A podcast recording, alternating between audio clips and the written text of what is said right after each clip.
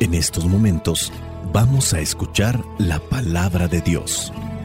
Dispón tu corazón para que el mensaje llegue hasta lo más profundo de tu ser.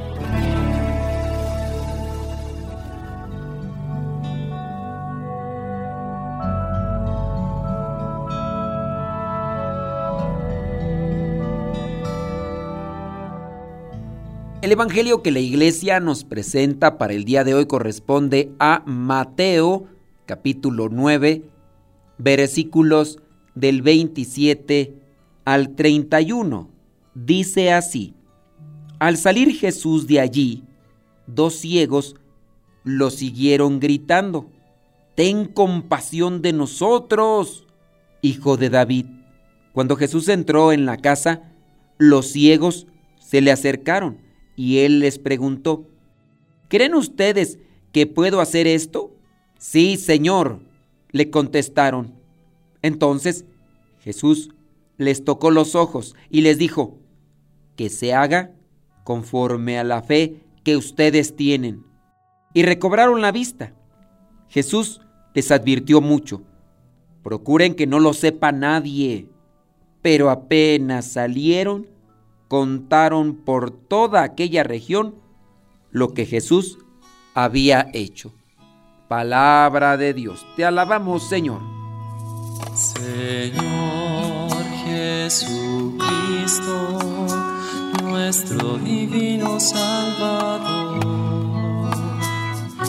gracias te damos por tu infinito amor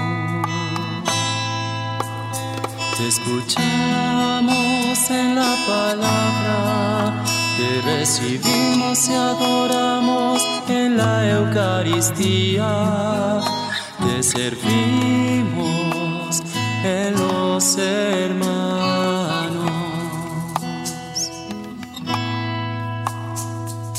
Que seamos misioneros como lo quieres tú enseñando a los hombres el fuego de tu amor.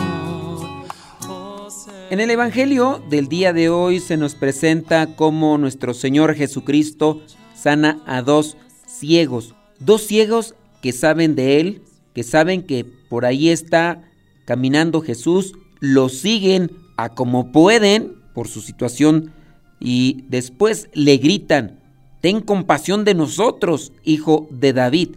Ya entonces dice, Jesús entra en una casa, se le acercan los ciegos como pueden dentro de su situación. Imagínense las cosas, ¿verdad? Para una persona que no ve, pues no es tan sencillo, pero aún en esa dificultad, su necesidad le lleva a buscar a Cristo. Esa necesidad, considero yo, es la que nosotros debemos tener, necesidad de Dios buscarlo, aun cuando las situaciones sean complicadas, difíciles. Puede ser que nosotros tengamos una complicación o complejidad para poder acercarnos a Dios, hablando de los sacramentos, hablando de la adoración, de la oración. Claro está que se puede hacer oración en todas partes y hay que aprovecharlo. Vamos viajando, vamos acompañados de alguien, a lo mejor ya se nos terminó la plática, no sé, ponerse a rezar. Hay muchas oraciones que uno puede hacer y puede uno acompañarse de otra persona o nos toca viajar solos en el silencio, en la mente, si es que podemos ir mirando el panorama, ir mirando los paisajes, pero al mismo tiempo ir rezando. Es decir, hay que buscar. La necesidad de buscar a Dios lleva a estos ciegos a gritarle y a llegar hasta donde está Jesús para pedirle algo, una necesidad de su cuerpo.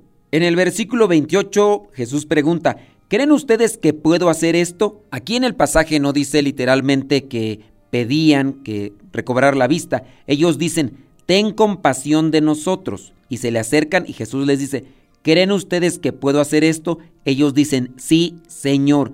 Entonces Jesús toca los ojos y es ahí donde les vuelve a decir, que se haga conforme a la fe que ustedes tienen. Cuando tenemos la necesidad de Dios, nos mueve la fe. La fe es un regalo, es algo que Dios nos da cuando abrimos el corazón. La fe es un regalo que se nos puede dar a través de la oración, de la reflexión de la palabra. No sabemos en qué momento puede llegar. Puede ser a lo mejor participando de alguna predicación. Puede ser que incluso te llegue por este audio que te estamos compartiendo. Algo que yo, eh, manera de reflexionar, considero que mis meditaciones no son tan profundas, tan espirituales. Trato de remover en la conciencia un cuestionamiento, pero puede ser que hasta por estos mismos evangelios explicados o reflexionados también te llegue la fe.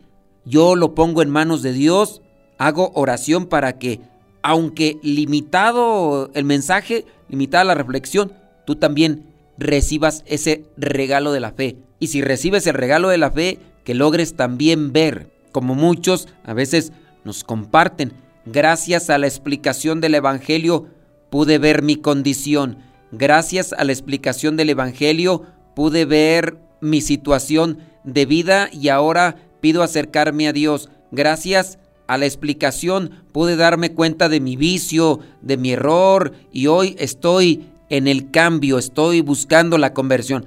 Gracias a la fe, Dios trabaja, pero hay que dejarlo trabajar en nuestras vidas y para dejarlo trabajar nosotros necesitamos ser humildes. Claro que también la humildad es un regalo de Dios. Pidámosle la humildad para que Él trabaje. Regresando al por qué Jesús sanó a estos dos ciegos, nosotros repetidamente en los evangelios escuchamos esta expresión de Jesús. Tu fe te ha salvado, tu fe te ha curado. La fe, condición indispensable para acercarnos a Dios. Es preciso fiarnos de Cristo, fiarnos de Dios, reconocer que suyo es el poder y la gloria, que nos ama y cuenta con nosotros. De nosotros depende la disposición, pero no debemos esperar los milagros para creer y asumir por ende el compromiso de vivir cristiano. La oración es un gesto de nuestra fe. Esta oración puede brotar de la confianza plena que tenemos en Dios. Nuestra vida cristiana ha de ser oración, diálogo con el Señor. Por eso mencioné esto de aprovechar la mayor parte del tiempo. Estoy triste, con mayor razón ponte a orar más que a llorar. ¿Estás desanimado? Ponte a orar para que el Señor te fortalezca, te levante, te anime. ¿Estás alegre? También agradecele a Dios porque estás alegre. Estás confundido, no sabes qué hacer, no sabes qué decir, no sabes qué decisión tomar. También ponte a orar para que Dios nos ilumine.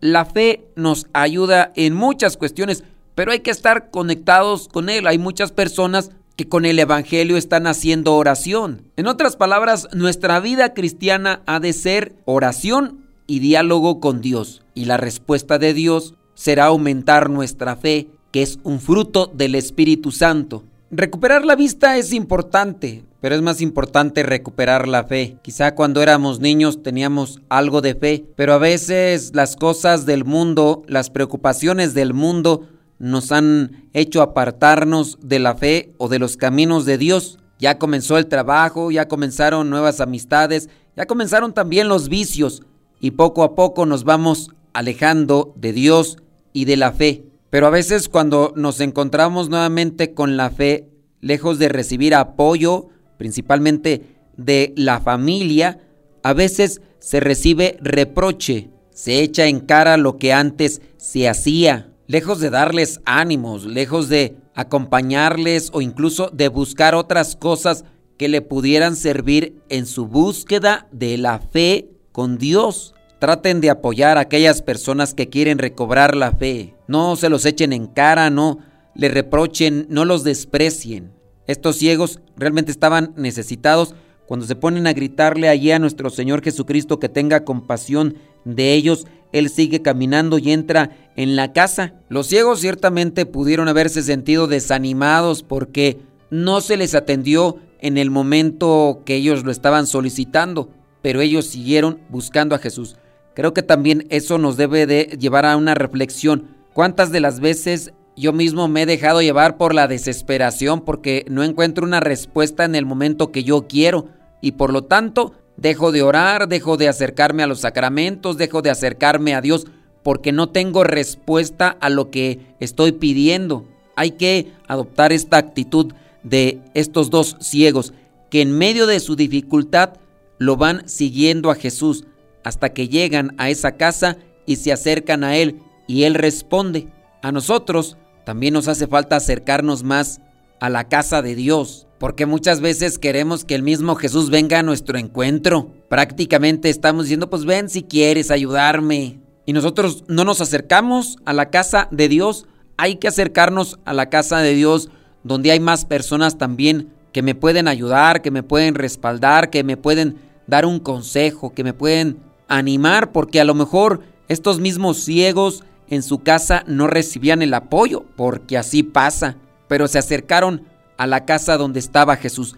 Tú sabes en qué lugares se encuentra Jesús, aunque sabemos que Dios es omnipresente, eso quiere decir que está en todas partes, pero hay lugares propicios donde se le puede encontrar mejor. Está ese lugar de adoración, ese lugar para recibir los sacramentos, ese lugar que ya está condicionado para poder escuchar la palabra, para meditar la palabra. Ahora tienes la facilidad de poder escuchar este mensaje quizá en cualquier lugar de tu casa o en cualquier lugar de tu trabajo o de camino a tu trabajo, mientras estás incluso en el hospital o estás comiendo.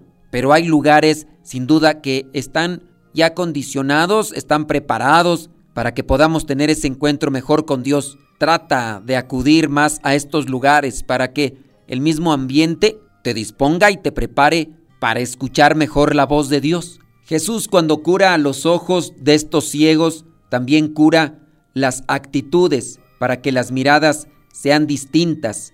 Nuestras actitudes, nuestras miradas tienen que ser como las de Dios, como las de Jesús, mirar más con misericordia, mirar más con amor, con paciencia, con comprensión. Si nos hemos dejado tocar ya por Dios, que Él nos transforme, que Él nos cambie en todos los sentidos. Reflexionemos pues en este tiempo de esperanza. Jesús viene a abrir los ojos de nuestra fe, de nuestro corazón. Sabemos que no es en un sentido literal, pero Él viene a curarnos de nuestra ceguera espiritual para que seamos capaces de ver a Dios en cada ser humano, aun cuando no nos trate bien, aun cuando nos haya pagado con una traición o cuando simplemente no colabore para realizar aquellas cosas a las que estamos comprometidos. Que seamos capaces de ver a Dios en cada acontecimiento, porque también en ocasiones enfermedades,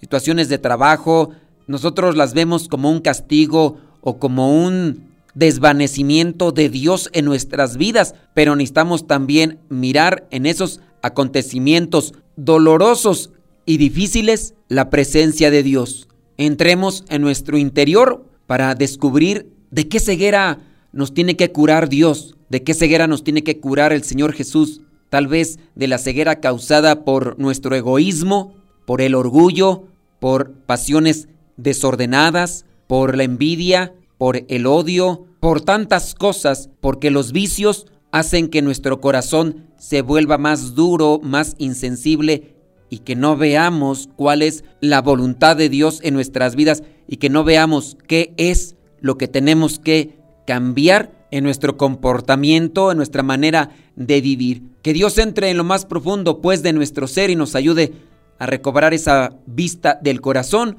y así poder ver la vida como Dios la ve y poder caminar a la luz de su voluntad. Espíritu Santo, fuente de luz, ilumínanos Espíritu Santo, fuente de luz, llénanos de tu amor. La bendición de Dios Todopoderoso, Padre, Hijo y Espíritu Santo, descienda sobre cada uno de ustedes y les acompañe siempre. Soy el Padre Modesto Lule, de los misioneros servidores de la palabra. Vayamos a vivir el Evangelio. Todo con fe lo puedo. Todo con fe lo alcanzo. Nada es imposible para Dios, todo es posible si yo tengo fe. Solo con fe hay vida. Solo con fe hay gozo. La felicidad está en Dios, es mi alegría, aunque tenga dolor. Y en mis noches tan oscuras, cuando siento que no hay fuerzas, mi energía es Jesús. Él nos dijo, tengan fe no moriremos si hay fe. La vida es fe,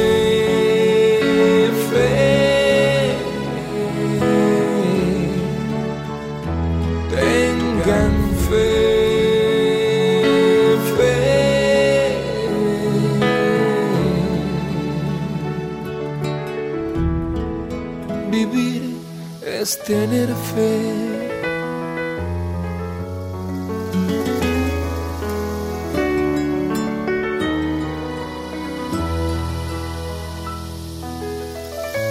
Busca la fe en ti mismo.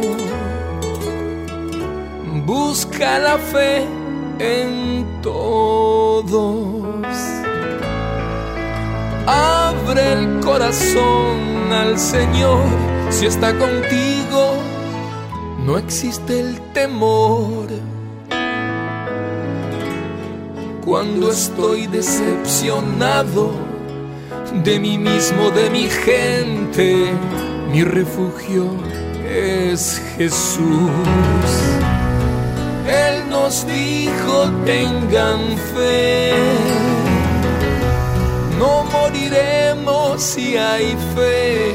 La vida es fe, fe. Tengan fe.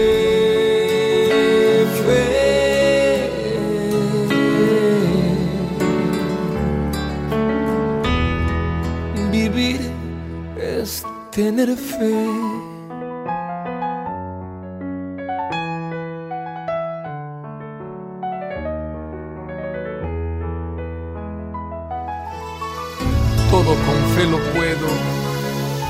Todo con fe lo alcanzo.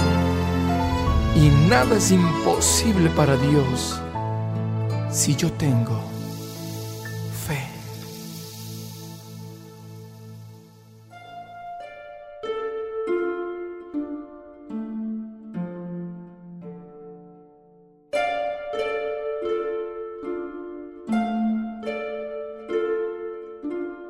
Una gigantesca inundación azotó a un pequeño pueblo ubicado a las orillas del río Mississippi. Una de las compuertas del río se había roto provocando la inundación y se había previsto que otra compuerta se iba a romper en el lapso de una hora. Un propietario de una de las casas ubicada a orillas del río subió al techo debido a que el agua ya había cubierto gran parte de la zona. El nivel del agua estaba aumentando, por lo que un bote de rescate se dirigió hacia la casa. El bote se acercó y los rescatistas le dijeron al hombre que otra compuerta iba a romperse y que el agua arrasaría con su casa y con todo lo que encontrara a su paso, y esto, sin duda, lo llevaría a la muerte segura.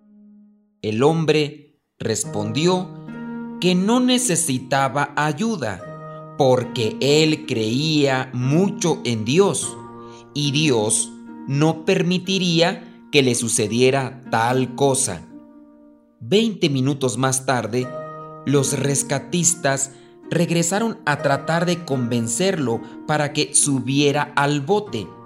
Y una vez más, este señor rechazó la ayuda, argumentando que Dios lo salvaría. Diez minutos después, el bote regresó. los rescatistas dijeron que esta sería la última oportunidad porque la compuerta estaba a punto de romperse. Le pidieron por última vez que subiera al bote. El agua estaba subiendo y la inundación era inminente. Pero el Señor repitió nuevamente que creía mucho en Dios y que Dios lo salvaría de esa desgracia que Dios mismo había prometido que a los que tuvieran fe y pidieran con insistencia, las cosas que ellos pedían se iban a conceder. Y él tenía mucha fe. Unos minutos después, la compuerta se rompió, liberando gran cantidad de agua que arrasó con todo a su paso. El hombre, como ya se le había dicho, no sobrevivió. Cuando esta persona llegó ante la presencia de San Pedro, se detuvo en la puerta para entrar. Le dijo a los hombres que quería hablar con Dios. Le dijeron que no era posible, que primero tenía que hablar con San Pedro. Cuando se encontró frente a frente con San Pedro, le preguntó, ¿qué fue lo que pasó? Pensé que Dios iba a salvarme. Jesucristo mismo nos había dicho que todo lo que pidiéramos en su nombre se nos lo iba a conceder. ¿Por qué no me salvó? ¿Por qué Dios no respondió a mi llamado? Mi fe era más grande que la de todos los del pueblo.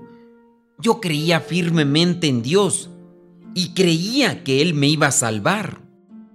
San Pedro movió la cabeza y le dijo, Ciertamente, Dios te mandó ayuda. Te mandó ayuda en aquellos hombres que te invitaban a subir al bote. Y esa era la manera como Dios podía salvarte.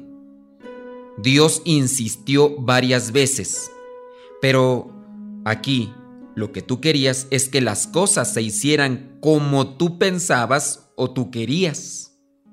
Y los planes de Dios no son iguales que los planes de los hombres. Pero Dios nunca olvida a los que le hablan con fe. En este caso, el que se equivocó fuiste tú, porque no entendiste ni el modo ni el mensaje de parte de Dios.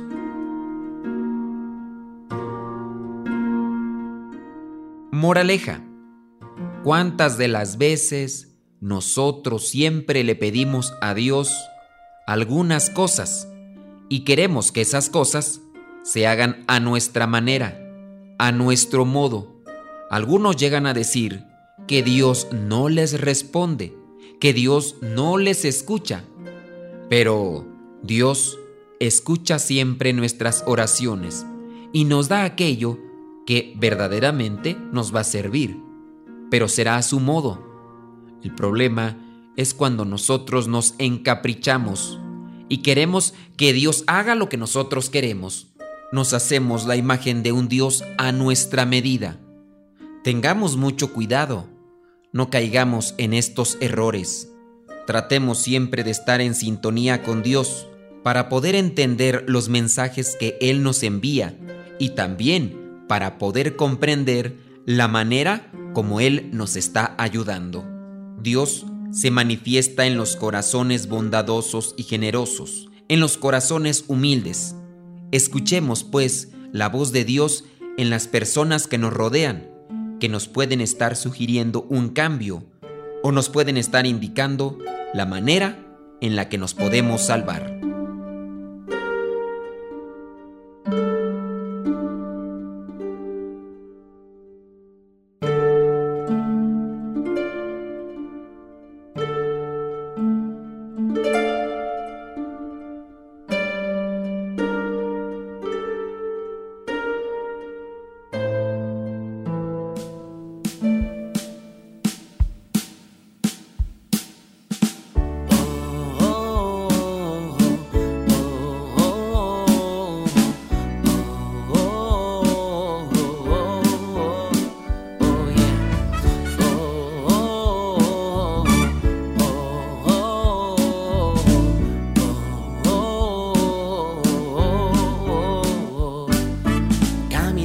Tormenta sin neblina.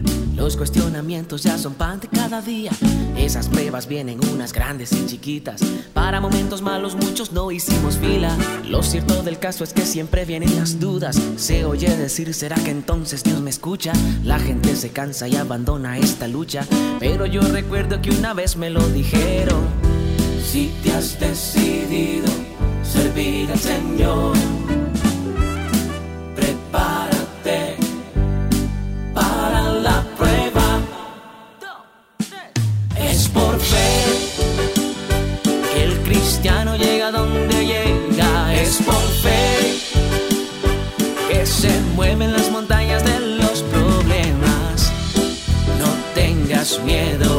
escuchar su voz.